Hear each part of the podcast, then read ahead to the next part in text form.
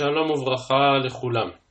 כפי שכבר אמרנו גם אתמול וגם שלשום, מסכת סוטה עשירה מאוד בדברי אגדה, אה, וחלק לא קטן מאותם דברי אגדה אה, מוקדשים לעניינים שקשורים לחטא, לעונש, למצווה שהיא בדיוק הפוכה מן החטא, להשראת שכינה, אה, וכך גם בדף ד' שנלמד היום בעזרת השם, חלק משמעותי ממנו עוסק במילי דאגדתא ובהם אנחנו גם פותחים. אז אנחנו עצרנו אתמול בגמרא בדף ג' עמוד ב', קצת לפני השורות הרחבות. אומרת הגמרא, אמר רב חיסדא, זנותא בביתא כי קריא לשום שמא. אמר רב חיסדא, תוקפא בביתא כי קריא לשום שמא. רש"י מסביר, קריא לשום שמא כמו תולעת שמסוגלת להרוס כמעט כל דבר, מספיקה תולעת אחת קטנה כדי להשמיד כמות מאוד גדולה של פירות, של, של קטניות, של דברים אחרים, כך גם הזנות שבבית והתוקפה שבבית, הכעס שבבית. החלק הזה, החלק הראשון של הממור של הרב חיסדא, כל כך פשוט, כל כך מובן, הזנות והכעס או התקיפות פשוט מחריבים את הבית. וברור שיש גם קשר הדוק בין השניים ולא פעם הא בהתליא. כאשר האווירה בבית היא אווירה עוינת, כאשר האווירה בבית היא אווירה תקיפה, אז אחד מבני הזוג מחפש נחמה, חס וחלילה גם מחוץ לבית. החלק השני של דבריו של רב חיסדא קצת יותר קשה להבנה, שכן רב חיסדא מסיים ואומר, אידי ואידי באיתתא. אבל בגברא ליתלן בא. פשט הדברים, שכל ההקפדה הזאת על סנותא, על תקיפותא, כל הדבר הזה נוגע רק לאישה ולא לאיש. ואין ספק שהדברים כמעט שבלתי אפשרי לפרש אותם כפשוטם, דווקא לאישה זה אסור אבל לגבר לא, וכי לגבר מותר לנהוג בתקיפות, וכי לגבר מותר לנהוג בזנות, חלילה וחס. אז כבר הזכרנו בפתיחה של המסכת את העובדה שיש השקפה מסוימת בלימוד מסכת סוטה שפונה דווקא אליה, שמדברת דווקא אליה, אל האישה. וכבר עמדנו על זה שכבר בשיעור הפתיחה של ריש לקיש, בדף ב', כמו שלמדנו, ריש לקיש מדגיש את האחריות ההדדית, את העובדה שאין מזווגים לאדם אישה אלא לפי מעשה. ולכן מסתבר מאוד שגם את ה...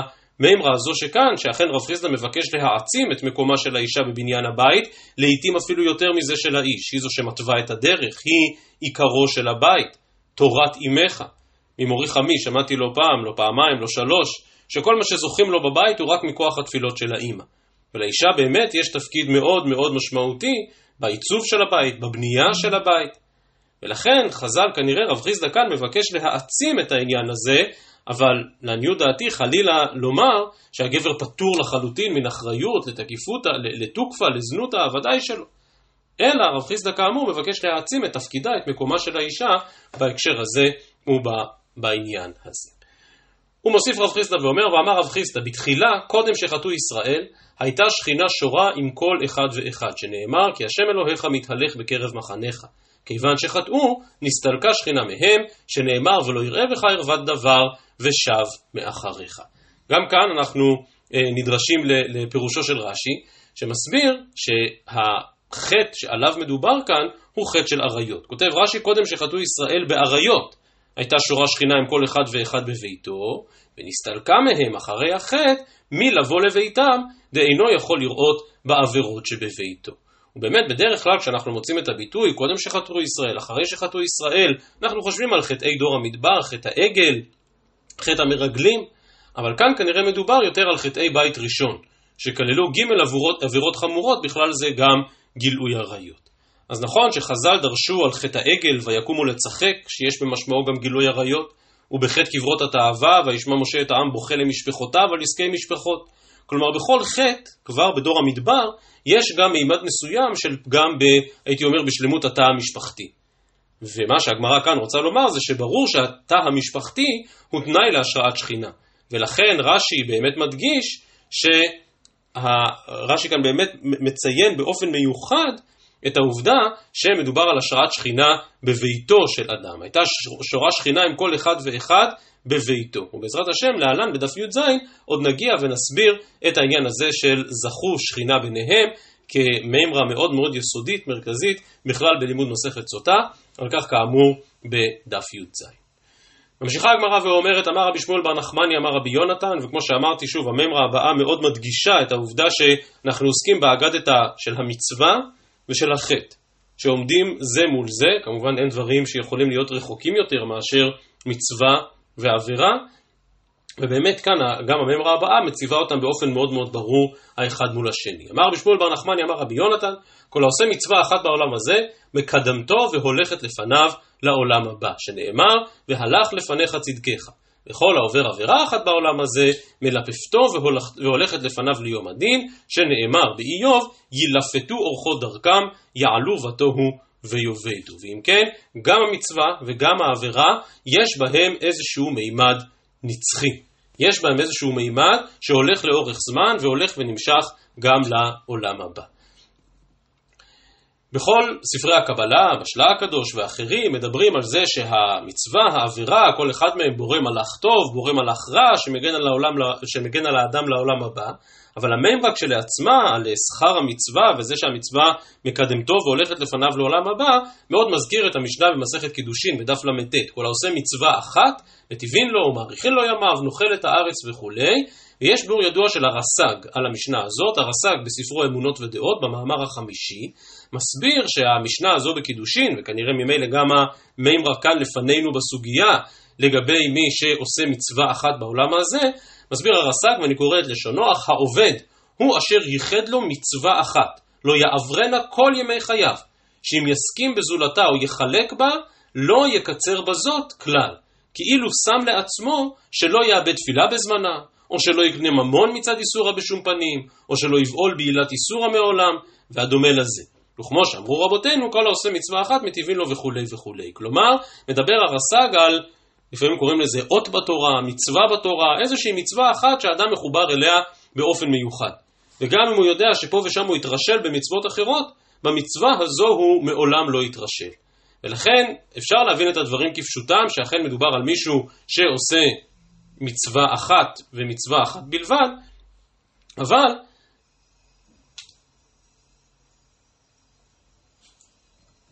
שמדובר על מישהו שבאמת עושה מצווה אחת או מצווה אחת בלבד, אבל ה...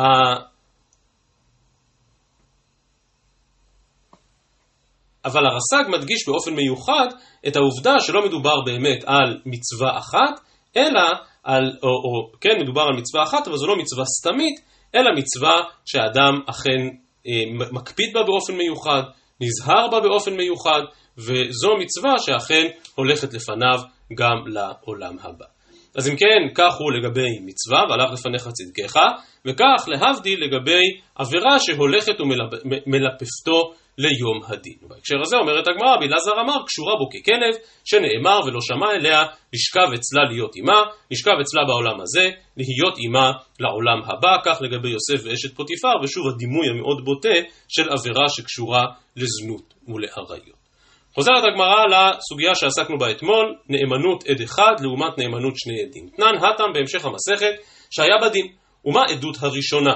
שאין אוסרתה איסור עולם, אינה מתקיימת לפחות משניים. שכן צריך שני עדים על הכינוי, לפי רבי יהושע צריך שני עדים גם על הסתירה, אין העדות מתקיימת לפחות משניים.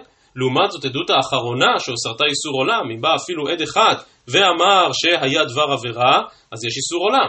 עדות האחרונה שאוסרתה איסור עולם, אין עוד דין שלא תתקיים בפחות משניים, תלמוד לומר ועד אין בה כל שיש בה. כלומר אפילו עד אחד נאמן לומר שנטמא.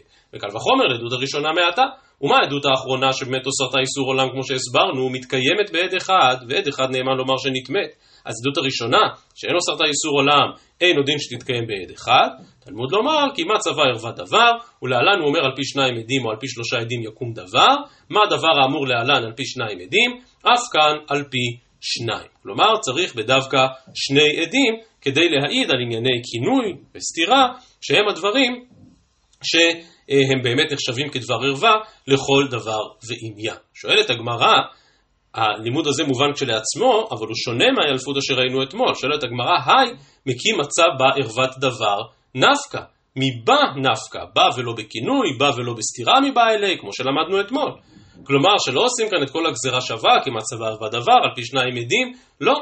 אלא ועד אין בא, ומזה דייקנו שלעניין טומאה באמת מספיק עד אחד, אבל עניין כינוי וסתירה, בכפוף למחלוקת התנאים שלמדנו אתמול, באמת צריכים שני עדים. אומרת הגמרא, הכי נמיקה אמר, אתה צודק, לא שכחנו את מה שאמרנו אתמול, והלימוד כולל גם את זה. דהיינו, הכי נמיקה אמר, תלמוד לומר בא, ועד אין בא, בא ולא בכינוי, בא ולא בסתירה, וטומאה בעלמא, בלא כינוי ובלא סתירה, דלא מהימן עד אחד מנהלן, על זה נאמר כאן כי מצא בערווה דבר, ונאמר להלן על פי שניים עדים או על פי שלושה עדים יקום דבר, מה דבר האמור להלן שניים עדים, עדים שניים, אף כאן עדים שניים. כלומר, באמת יש ההלכה שעסקנו בה אתמול, שהיא הלכה ממוקדת בתוך עולם הסוטה, בתוך הלכות סוטה, דהיינו שעד אחד נאמן לומר שנטמאת, אבל צריך שני עדים לכינוי ולסתירה, ואם באמת בא עד אחד ואומר שהיא נטמאת בלא שהיה כינוי וסתירה לפני כן, במצב כזה פשוט וברור שהיא אכן, אה, פשוט וברור שאותו עד לא נאמן. וזה קשור למהלך רב חיים שהזכרנו אתמול, שכל נאמנות עד אחד מבוססת על כינוי וסתירה. לא כמו המשנה למלך שאמר שנאמנות עד אחד זה רק כדי לומר לה שלא תשתה, אלא נאמנות עד אחד היא נאמנות של ממש, שאנחנו מאמינים לדבריו שהיא נטמעה. אלא שנאמנות הזאת שאנחנו נותנים לו שהיא נטמעה, הנאמנות הזו באמת אה, מבוססת על העובדה שבאמת היה כינוי וסתירה, על הרגליים לדבר, כפי שהסברנו אתמול. ממשיכה הגמרא ואומרת תנו רבנן, זוהי עדות הראשונה, זו עדות סתירה.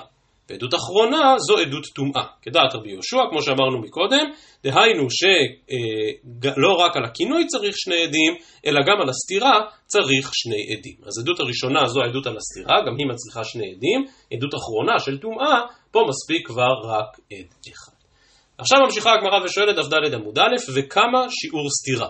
הרי אמרנו, הבנו מה זה כינוי, עכשיו צריך לשאול מה זה סתירה. אז בפשטות סתירה הכוונה שאותה אישה נכנסה עם אותו אדם שעליו בעלה קינא לה, ונכנסה איתו למקום סתר, והשאלה הגדולה היא לכמה זמן. עלו יחד במעלית לחמש שניות, זה כבר נחשב סתר, וכמה שיעור סתירה.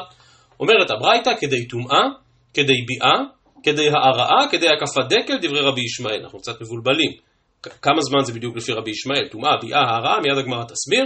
רבי אליעזר אומר כדי מזיגת הכוס. שיעור זמן קצרצר. הזמן שלוקח למזוג כוס. רבי יהושע אומר כדי לשתות את הכוס. בן עזאי אומר כדי לצלוץ ביצה, רבי עקיבא אומר כדי לגומעה, כדי לאכול את אותה ביצה צלויה. רבי יהודה בן ביתרא אומר כדי לגמוע שלוש ביצים זו אחר זו. רבי אלעזר בן ירמיה אומר כדי לקשור גרדי נימה, כלומר כאשר איזשהו חוט של התופר נקרא הזמן שלוקח לקשור אותו בחזרה, חנין בן פנחס אומר, כדי שתושיט ידה לתוך פיה ליטול כיסם, הזמן שלוקח להוציא משהו שנתקע בין השיניים, פליימו אומר, כדי שתושיט ידה לסל ליטול כיכר, ואף על פי שאין ראיה לדבר זכר לדבר, הפסוק במשלי, כי בעד אישה זונה עד כיכר לחם, ומיד הגמרא תרחיב גם על הפסוק הזה. טוב, אז אם כן, שלל גדול של דעות שמבקשות לענות על שאלה מאוד פשוטה, והיא, אז כמה שיעור סתירה? כמה זמן זה בדיוק? עכשיו, יש כאן באמת דעות רבות, אבל הצד השווה לכולן הוא שמדובר על זמן מאוד מצומצם. מדובר על זמן מאוד מאוד קצר. וכל הני למה לי? אז בחוזרת הגמרא קודם כל דבריו של רבי ישמעאל שבעצם אמר כמה שיעורים שונים, כדי טומאה, כדי ביאה, כדי הערעה. אומרת הגמרא שרבי ישמעאל שמוצג כאן כדעה הראשונה, ומעניין שהתוספות כאן דנים על סדר התנאים בתוך הברייתא, למה פלוני נזכר לפני, למה תנא הזה נזכר לפני תנא ההוא, האם זה לפי סדר הדורות וכולי, אבל הדעה הראשונה היא דעת רבי ישמעאל, שלכאורה יש בה גם הנמקה, שלכאורה יש בה גם הסבר. אומרת הגמרא, וכל הני למה לי, אז למה רבי ישמעאל צריך לומר משפט כל כך ארוך? צריכה. דאי תנא כדי טומאה, אם רבי ישמעאל רק היה אומר זמן הטומאה, הווה אמינא כדי טומאה וארצותה. כלומר, הזמן שלוקח לא רק מעשה העבירה עצמו, אלא כל מה שמקדים אותו, כל השיח שבא לפניו, עד ששניהם מתרצים לדבר עבירה, שזה לוקח יותר זמן. כמה שמלן, לא, לא, לא. לא כל, כל התהליכים שקדמו לזה הם לא רלוונטיים, כדי ביאה. כמה זמן לוקח מעשה העבירה עצמו. ויתנא כדי ביאה, הווה אמינא כדי גמר ביאה, כלומר ביאה מושלמת. כמה שמלן כדי הערעה, שזה ממש מפגש מיני חלקי. ויה שמינן כדי הערעה, הווה אמינא, אבל גם כאן כדי הערעה וארצותה. סוף כל סוף לא צריך מגע מיני שלם, אבל כן כל התהליך שקדם לו. כמה שמלן, לא, לא, לא, כדי טומאה. ועל זה מסיים רבי ישמעאל ואומר כמה כדי הערעה כדי הקפת דקל. הזמן שלוקח לרוץ מסביב לדקל אחד זה זמן הטומאה הוותול. אומרת הגמרא ומיני ברייתא דומה אבל הדעות קצת שונות ונסתרה. וכמה שיעור סתירה לא שמענו. כשהוא אומר והיא נטמעה, הווה אומר כדי טומאה, כדי ביאה, כדי הערעה, כדי חזרת דקל דברי רבי אליעזר. כמעט אותו דבר כמו ההבדל היחיד מהברייתא הקודמת, ששם זה כדי הקפת דקל, וכאן זה כדי חזרת דקל, וחזרת דקל מיד הגמרא תסביר שזה לא הזמן שלוקח להקיף את הדקל, אלא הזמן שלוקח לענפיו של הדקל להתנוענע אנה ואנה, זה חזרת דקל, אז זה הבדל אחד, וההבדל השני, שכאן אומר את זה רבי אליעזר, בברייתא הקודמת אמר את זה רבי ישמעאל. רבי יהושע אומר כדי מזיגת הכוס, בן עזר אומר כדי לשתותו, רבי עקיבא אומר כדי לצלות ביצה, רבי יהודה בן ביתרא אומר כדי לגומעה. אומרת הגמרא כסלקא דעתה, היינו הקפת דקל, היינו חזרת דקל, זה בדיוק אותו דבר, אבל אם ככה אז באמת קשה, כי הטם אמר רבי ישמעאל כדי הקפת דקל ופליג רבי אליעזר עליהם, בברייתא הראשונה זו דעת רבי ישמעאל, אבל רבי אליעזר אומר שיעור אחר, והכה בברייתא השנייה אמר רבי אליעזר כדי חזרת דקל. אמר אביי זה לא אותו דבר, הקפת דקל הכוונה לרוץ ברגל מסביב לדקל, חזרה הכוונה חזרה ברוח. הזמן שלוקח למשב רוח להניע את ענפי הדקל, ושוב אני מדגיש, מדובר על שיעורי זמן מאוד מאוד מצומצמים. ועכשיו שואלת הגמרא כל מיני שאלות מאוד גבוליות על הזמנים האלה שראינו במשנה, שראינו בברייתא. באי רב אשי, חזרה ברוח, כהיכי דאזיל והדר אתי, או דילמה כהיכא דאזיל ואתי והדר קאי בדוכתי. מהזמן שלוקח לרוח להטות את הדקל לכיוון אחד, או לחזור לכיוון השני, או כמו מטוטלת כזאת עד שהדקל עומד במקומו, תיקו. הטם אמר רבי אליעזר כדי מזיגת הכוס, אחא אומר כדי חזרת הדקל, אומרת הגמרא, הייתי ואיתי חד שיעורו, זה אותו דבר. הטם אמר רבי יהושע כדי לשתותו, אבל אחא אומר כדי למזוג את הכוס, אימה כדי למזוג ולשתות. כלומר, רבי יהושע של הברייתא השנייה אומר ששיעור הזמן הוא מזיגת הכוס ושתייתו. ולימה אידי ואידי חד שיעורו, כמו שתרצת מקודם. אומרת הגמרא, אם תגיד שלמזוג ולשתות זה אותו דבר, אז רבי יהושע ורבי אליעזר, היינו רבי אליעזר, אמרו דבר אחד. ולכן צריך להסביר ברבי יהושע שאומר למזוג ולשתות. ושוב אומרת הגמרא, הטם בברייתא הראשונה אמר בן עזאי כדי לצלות ביצה, ואחא אומר כדי לשתות את הכוס. אומרת הגמרא כאן, אידי ואידי חד שיעורו. הטם בברייתא הראשונה אמר רבי עקיבא כדי לגמוע ביצה, ואחא אמר כדי לצלות ביצה. ומהגמרא, אימה כדי לצלות ביצה ולגומעה. שזה שיעור שהוא בא ביחד, וכך באמת פסק להלכה הרמב"ם, הרמב"ם קיבל את האוקימתא הזאת בדעת רבי עקיבא, שההלכה כמותו מחברו, והרמב"ם באמת אומר, והזכרתי את זה אתמול, שהרמב"ם פותח בזה את הלכות סוטה, כלומר פרק א' הלכה א' מגדיר הרמב"ם מהו כינוי, פרק א' הלכה ב' מגדיר הרמב"ם מהי סתירה, ופוסק כדעתו של רבי עקיבא כדי לצלות ביצה ולגומעה. אומרת הגמרא ולימה אידי ואידי חד שיעורו, כמו שהצענו מקודם, אם זה היה אותו שיעור, אז רבי עקיבא ובן עזרא אמרו דבר אחד. ולכן צריך להניח שרבי עקיבא אומר כאן שיעור יותר מורכב. ועוד מקשה הגמרא, אתה אמר רבי יהודה בן ביתרא כדי לגמוע שלוש ביצים זו אחר זו, אבל לך אמר כדי לגומעה. הגמרא לדבריו דרבי עקיבא כאמר, דכאמר משערים בצליעה ובגמיעה, לצלוד את הביצה ולאכול אותה.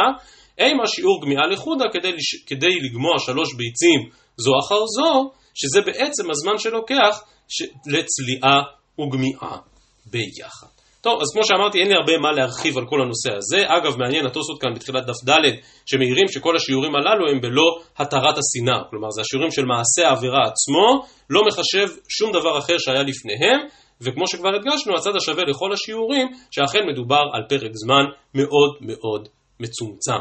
הרבה פעמים כאשר מבקשים מן העדים אחרי החופה לחכות ליד החדר איחוד, וזה צריך להיות איזשהו שיעור זמן, אז שם באמת מדובר על שיעור זמן ארוך יותר, שיעור הסתירה בהלכות סוטה הוא שיעור הרבה יותר קצר, כפי שראינו כאן בגמרא, ועוד מוסיפה הגמרא ושואלת על, על כל מיני הגדרות דקות באותם שיעורים.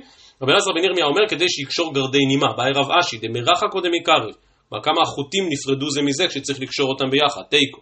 חיים בן פנחס אומר כדי שתושיט ידה ליטול פיה, לתוך פיה ליטול קיסם, להוציא משהו שנתקע בין השיניים, באי רב אשי, דמיהדק או דלא מהדק, תלוי כמה הוא תקוע שם, כמה זמן ייקח להוציא אותו, תיקו. פליימה אומר כדי שתושיט ידה לסל ליטול כיכר, באי רב אשי, דמיהדק או דלא מהדק, כלומר כמה הסל מלא, שלפי זה נדע כמה קשה להוציא משם כיכר, בחדתא או בעתיקתא, מדובר על סל חדש או סל ישן, רש"י כאן מסביר שככל שהסל חדש יותר, יותר קשה להוציא ממנו כי יש לו עדיין קצוות חדים. בחמימה או בקרירה, מדובר על פת חמה או פת קרה, כאשר הפת חמה יכולה להתפרק בין הידיים, בדחיתי או בדסערי, מרקיחה או בהכושר. ועל כל זה אומרת הגמרא תיקו, כלומר יש גבול לשאלה כמה אנחנו יכולים לפרט וכמה אנחנו יכולים להגדיר בצורה הכי מדויקת אה, על איזה שיעור מדובר ומה בדיוק שיעור אותו זמן. מסיימת הגמרא ואומרת דבר מדהים, דף ד' עמוד ב', אמר רבי יצחק בר יוסף, אמר רבי יוחנן, כל אחד ואחד בעצמו שיער. היות שיש כאן איזשהו ניסיון להגדיר משהו שקשור למגע מיני, ואדם אין לו הרבה ניסיון בדבר הזה, אלא אך ורק חיי האישות שלו עם בת זוגו, ולכן כל אחד מן התנאים בחר שיעור קצת שונה, כי הוא פשוט מדד בעצמו. שואלת הגמרא, והאיכא בן עזאי דלא נסיב. איך אמרת שכל אחד באר בעצמו? הרי בן עזאי אנחנו יודעים שלא נשא אישה, נפשו חשקה בתורה. אומרת הגמרא, אי בעייתי מה נסיב ופרש הווה. הוא כן התחתן פעם בצעירותו, אבל לא המשיך לחיות חיי משפחה כנפשו חשקה בתורה. והיא בהתאמה מרבה השמיע ליה, והיא בהתאמה אומרת הגמרא, סוד השם ליראיו. כלומר, כך ידע בן עזאי בגודל חוכמתו ובעוצמת קדושתו מסוד השם ליראיו, ובאמת מעניין שהשיטה המקובצת כאן מדגיש שאילו השיעור הזה היה נאמר לו משמיים, אז לכאורה הלכה כדבריו, אבל אנחנו רואים שיש כאן גם דעות אחרות. ולכן סוד השם ליראיו, שאילו היה נשוי, כך היה נוהג. כך הזמן שהיה לוקח לו, אבל אה, לא מכריעים, וכמובן שלא בשמיים היא, כמו שציינתי מקודם, ההלכה ברמב"ם באמת כדעת רבי עקיבא. ומכאן חוזרת הגמרא לפסוק שהזכרנו מקודם, פסוק מספר משלי, שמדבר על חומרת הניאוף, וכידוע פרשיות רבות במשלי עוסקות בחומרת עניינים שבינו לבינה, וחומרת חטא הניאוף, והפיתוי וכן הלאה וכן הלאה. והגמרא כאן מחברת את הסוגיה שלנו להקשר שעל פניו קצת מפתיע, אבל מיד נסביר שאולי לא כל כך מפתיע, וזה להלכות נטילת ידיים. מה בין מסכת סוטה לבין הלכות נטילת ידיים, אז מיד נראה במה המדובר, אבל רק נעיין לרגע בפסוקים שם במשלי בפרק ו', אומר שלמה המלך, כי נר מצווה ותורה אור ודרך חיים תוכחות מוסר, פסוק שמאוד שגור על לשוננו, והחשיבות הגדולה של נר מצווה ותורה אור היא לשומרך מאשת רע, מחלקת לשון נוכריה, אל תחמוד יופייה בלבביך ואל תיקחך בעפעפיה, כי בעד אישה זונה עד כיכר לחם, ואשת איש נפש יקרה תצוד. על פי פשוטו של מקרא, ההשתעבדות לזנות, ההשתעבדות לאשת איש, ממוטטת את האדם. בראש ובראשונה מבחינה כלכלית, עד כיכר לחם, מאבד את כל ממונו, וגם מבחינות רבות אחרות. אשת איש, נפש יקרה תצוד. גם אם הוא נפש יקרה, גם אם הוא אדם חשוב ויקר ונעים ונחמד, ברגע שהוא נופל בעניינים הללו של בינו לבינה, נפשו ניצודה גם בעניינים הללו. את הסיפא של הפסוק, אשת איש נפש יקרה תצוד, עוד נדרוש בהמשך הסוגיה שלנו מחר, כאן בהמשך דף ד' עמוד ב' ובדף ה'. כאמור, מכוח העניין הזה, מדלגת הגמרא מן ההקשרים שלנו לנטילת ידיים. דרש רב אבירה זימנין אמר למשמי דרבי עמי וזימנין אמר למשמי דרבי אסי. כל האוכל לחם בלא נטילת ידיים, כאילו בעל אישה זונה שנאמר כי בעד אישה זונה עד כיכר לחם. יש קשר בין אי נטילת ידיים לבין כל חטאי הניאוף והזנות שמוזכרים כאן בפסוק הזה. כמו שהדגשתי מקודם, על פניו קצת מחודש, אבל כמו שכבר הזכרנו בסיום מסכת נזיר, שתי תאוות באדם מקבילות בינינו לבין בעלי החיים. האכילה וההתרבות, קיום המין. ומכאן התיקון, הקדושה של הבית הישראלי, של חיי האישות, קשורים בקשר הדוק עם תיקון האכילה. ואין לך משהו שמבטא את תיקון האכילה יותר מהברכה, שדיברנו עליה בסוף מסכת נזיר, חטוף ובריך, אבל כמובן גם נטילת ידיים. משום שכמו שאומרת הגמרא בברכות בדף נ"ג, שכל עניינה של נטילת ידיים זה והתקדישתם והייתם קדושים, וזאת בנוסף לזה שבנטילת ידיים יש גם סרח תרומה. מה זה סרח תרומה? שכל אדם שאוכל, באשר הוא אוכל, רואה את עצמו כאילו הוא כהן שעוסק בקודש. כאילו הוא כהן שאוכל תרומה. ולכן נטילת ידיים מבקשת לקדש את שולחנו של אדם. וכל הפסוקים שם במשלי שמדברים על קדושת הבית וקדושת המשפחה, מבקשים לקדש את חיי האישות ואת עולם האישות. והדברים הללו שלובי זרוע בהמון המון מקומות. האכילה והאישות. שני הצדדים שקשורים לפן היותר גשמי, היותר בהמי שיש באדם, כי הם משותפים לנו ולבעלי החיים, ובכל זאת אותם צריכים לרומם ולקדש, ולכן אך טבעי הוא שהגמרא עושה השוואה בין מי שאוכל בלא נטילת ידיים, לבין מי שפרוץ בעולמות הללו של האישות. אבל הגמרא רק שואלת על סדר הדברים בפסוק, אם, מש, אם הכוונה היא שהאוכל בלא נטילת ידיים זה כאילו קיים אותו חטא חמור, אז אומרת הגמרא, אמר רבא, היי בעד אישה זונה עד כיכר לחם. אה, סליחה, היי בעד אישה זונה עד כיכר לחם, בעד כיכר לחם עד אישה זונה מבא אלי. כלומר, הפוך. היה צריך לומר שמי שאוכל כיכר לחם שלא בנטילת ידיים, אז כאילו עבר חטא כל כך חמור. אלא אמר רבא, כל הבעל אישה זונה לסוף מבקש כיכר לחם, וכמו שהדגשנו מקודם, זה פשוטו של מקרא, שמי שנתפס בדברים הללו, מתמוטט לחלוטין מכל הבחינות, כולל גם מן הבחינה הכלכלית. והיות שהלכות נטילת ידיים באו לפנינו, מהירה הגמרא עוד שתיים או שלוש הערות בהקשר הזה. אמר רבי זריקה, אמר רבי אליעזר, כל המזלזל בנטילת ידיים, נעקר מן העולם. כותב רש"י כאן, המזלזל שאוכל תמיד בלא נטילת ידיים, נעקר, דעובר על דברי חכמים חייב מיתה, דכתיב ופורץ גדר ישכנו נחש. וכבר התוספות כאן שואלים, רגע, אז מה החומרה המיוחדת של נטילת ידיים ביחס לשאר תקנות מדי רבנן? הרי לפי רש"י, מי שמזלזל בנטילת ידיים עובר איסור דה רבנן, אבל יש הרבה איסורי דה רבנן. אבל כנראה, וכך חייבים להניח, שבכל זאת בנטילת ידיים יש איזשהו מימד מיוחד, יש איזשהו רובד נוסף, אולי בגלל מה שהזכרנו מקודם. בגלל שלא מדובר על עוד אחת מתקנות מדי רבנן, אלא מדובר על תקנה שמבטאת את קדושת האכילה. מבטאת את יכולתו של אדם באמת לקדש גם את חיי המעשר. באמת גם הרמב"ם בסוף פרק ו' מהלכות ברכות בהלכה י"ט מביא את המימרה הזו, כותב הרמב"ם שם, ואסור לזלזל בנטילת ידיים. וצווים הרבה ציוו חכמים והזהירו על הדבר, ומוסיף הרמב"ם ואומר אפילו אין לו מים, אלא כדי שתייה, נוטל ידיו במקצתן, ואחר כך אוכל ושותה מקצתן. וזהו המעשה המפורסם על רבי עקיבא בבית האסורים, שמביאים לו כל כך מעט מים, ואפילו המעט מים שנכנס הוא קודם כל נוטל את ידיו, והרמב"ם רואה בזה הלכה פסוקה. ואומר שאפילו יש לו מים בכמות מאוד מצומצמת, קודם כל נוטל ידיים, ורק אחר כך אוכל ושותה מקצתן, בגלל החשיבות הרבה שיש בנטילת ידיים. ממשיכה הגמרא ואומרת, אמר רב חייא בראשי אמר רב, מים ראשונים צריך שיגביה ידיו למעלה, מים אחרונים צריך שישפיל ידיו למטה. תניא נמי הכי, הנוטל ידיו צריך שיגביה ידיו למעלה, שמא יצאו המים חוץ לפרק, ויחזרו ויטמאו את הידיים. אז לא נאריך כאן בפרטי ההגבהה וההשפלה של הידיים, רש"י כאן מצטט את המקורות במסכת ידיים, אבל החשש הוא חשש מובן. שמא האדם שם כמות מצומצמת ה... של מים על היד, ואז מה שקורה זה שהידיים באמת נטמעו. ואז המים, סליחה, המים, אותה כמות מצומצמת של מים נטמאת. ואז המים הללו חוזרים וממלאים לו את כל כף היד, ונמצא שהוא לא טיהר את ידיו, אלא רק טימא אותה. הלכה למעשה כידוע מסכימים גם המחבר וגם הרמ"א בתחילת סימן קס"ב באור החיים. שאם נוטלים את הידיים בכמות גדולה של רביעית מים בבת אחת, ונוטלים את כל כף היד כולה, אז לא צריך ליטול יותר מפעם אחת, כלומר אין חשש שאותם מים נטמעו ואז צריך לשטוף אותם פעם נוספת. ואף על פי כן, בגלל ההלכה הזו של הגבהת ידיים, השפלת ידיים, והחשש שמא קצת המים שיש על היד נטמעו ויחזרו ויטמעו, התפתח המנהג שרבים רבים נוהגים בו, שנוטלים את הידיים פעמיים, ואפילו שלוש. כלומר, הנטילה הראשונה יש בה מים אבל הם עדיין מים טמאים, ואז נוטלים פעם נוספת כדי לשטוף את אותם מים טמאים.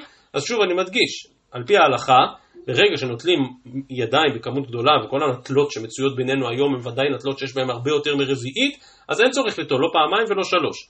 למעט נטילת ידיים שחרית, אה, מפני רוח רעה וכולי, נטילה לסירוגין. אבל נטילת ידיים לסעודה, מספיקה שפיכה אחת על כל אחת מן הידיים באותה כמות גדולה. אף על פי כן, שוב, רבים כן נוהגים ליטול פעמיים ושלוש, כמבואר שם באורח חיים קס"ב, סוגיה גדולה. לאחרונה אה, כתבתי הנחיות למשלחת צה"ל שיצאה לטורקיה לסייע ברעידת האדמה, ובשעות הראשונות של המשלחת באמת הייתה כמות מאוד מאוד מצומצמת של מים, ורב המשלחת שלנו מהרבנות הצבאית שהיה שם הרים טלפון לארץ לשאול, רגע, אז איך מתנהלים כאשר יש מים בכמות מאוד מאוד מצומצמת, וכתבנו הנחיות למה צריך לבוא לפני מה, ואיך מתנהלים בכמות מצומצמת של מים, אבל שוב, כאשר יש מים בכמות גדולה, ודאי שהנטילה היא של רביעית בבת אחת, ואז ממילא כל החששות הללו פחות קיימים.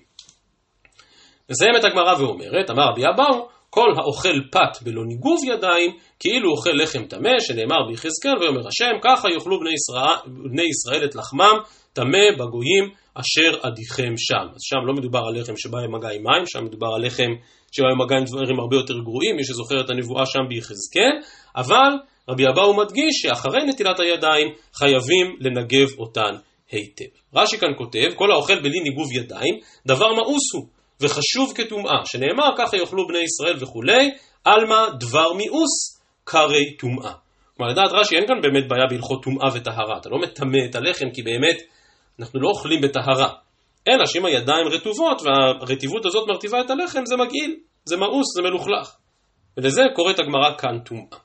אם כי הרמב"ם שם בפרק ו' מהלכות ברכות סותם וכותב צריך אדם לנגב את ידיו ואחר כך יאכל. וכל האוכל בלא ניגוב ידיים כאוכל לחם טמא. אז שוב, לא ברור אם הרמב"ם באמת מבין כמו רש"י, שטמא כאן במובן של מאוס, או שאולי יש כאן טומאה של ממש.